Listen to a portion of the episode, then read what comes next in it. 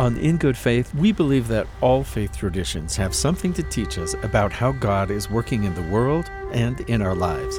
So we're exploring Turkey, where Judaism, Christianity, and Islam meet, all in hopes of seeing how the world of faith we live in today came to be, and hopefully understand each other and even God better for having spent time to listen, learn, and be amazed.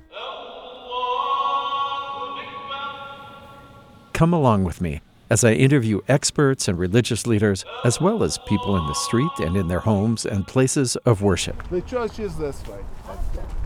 We're going a little bit deeper into the history and how different faiths have occupied the same space, sometimes peacefully, sometimes not, here in Turkey. So join us at the Crossroads of Faith, a special series, new episodes every Sunday, wherever you get your podcasts.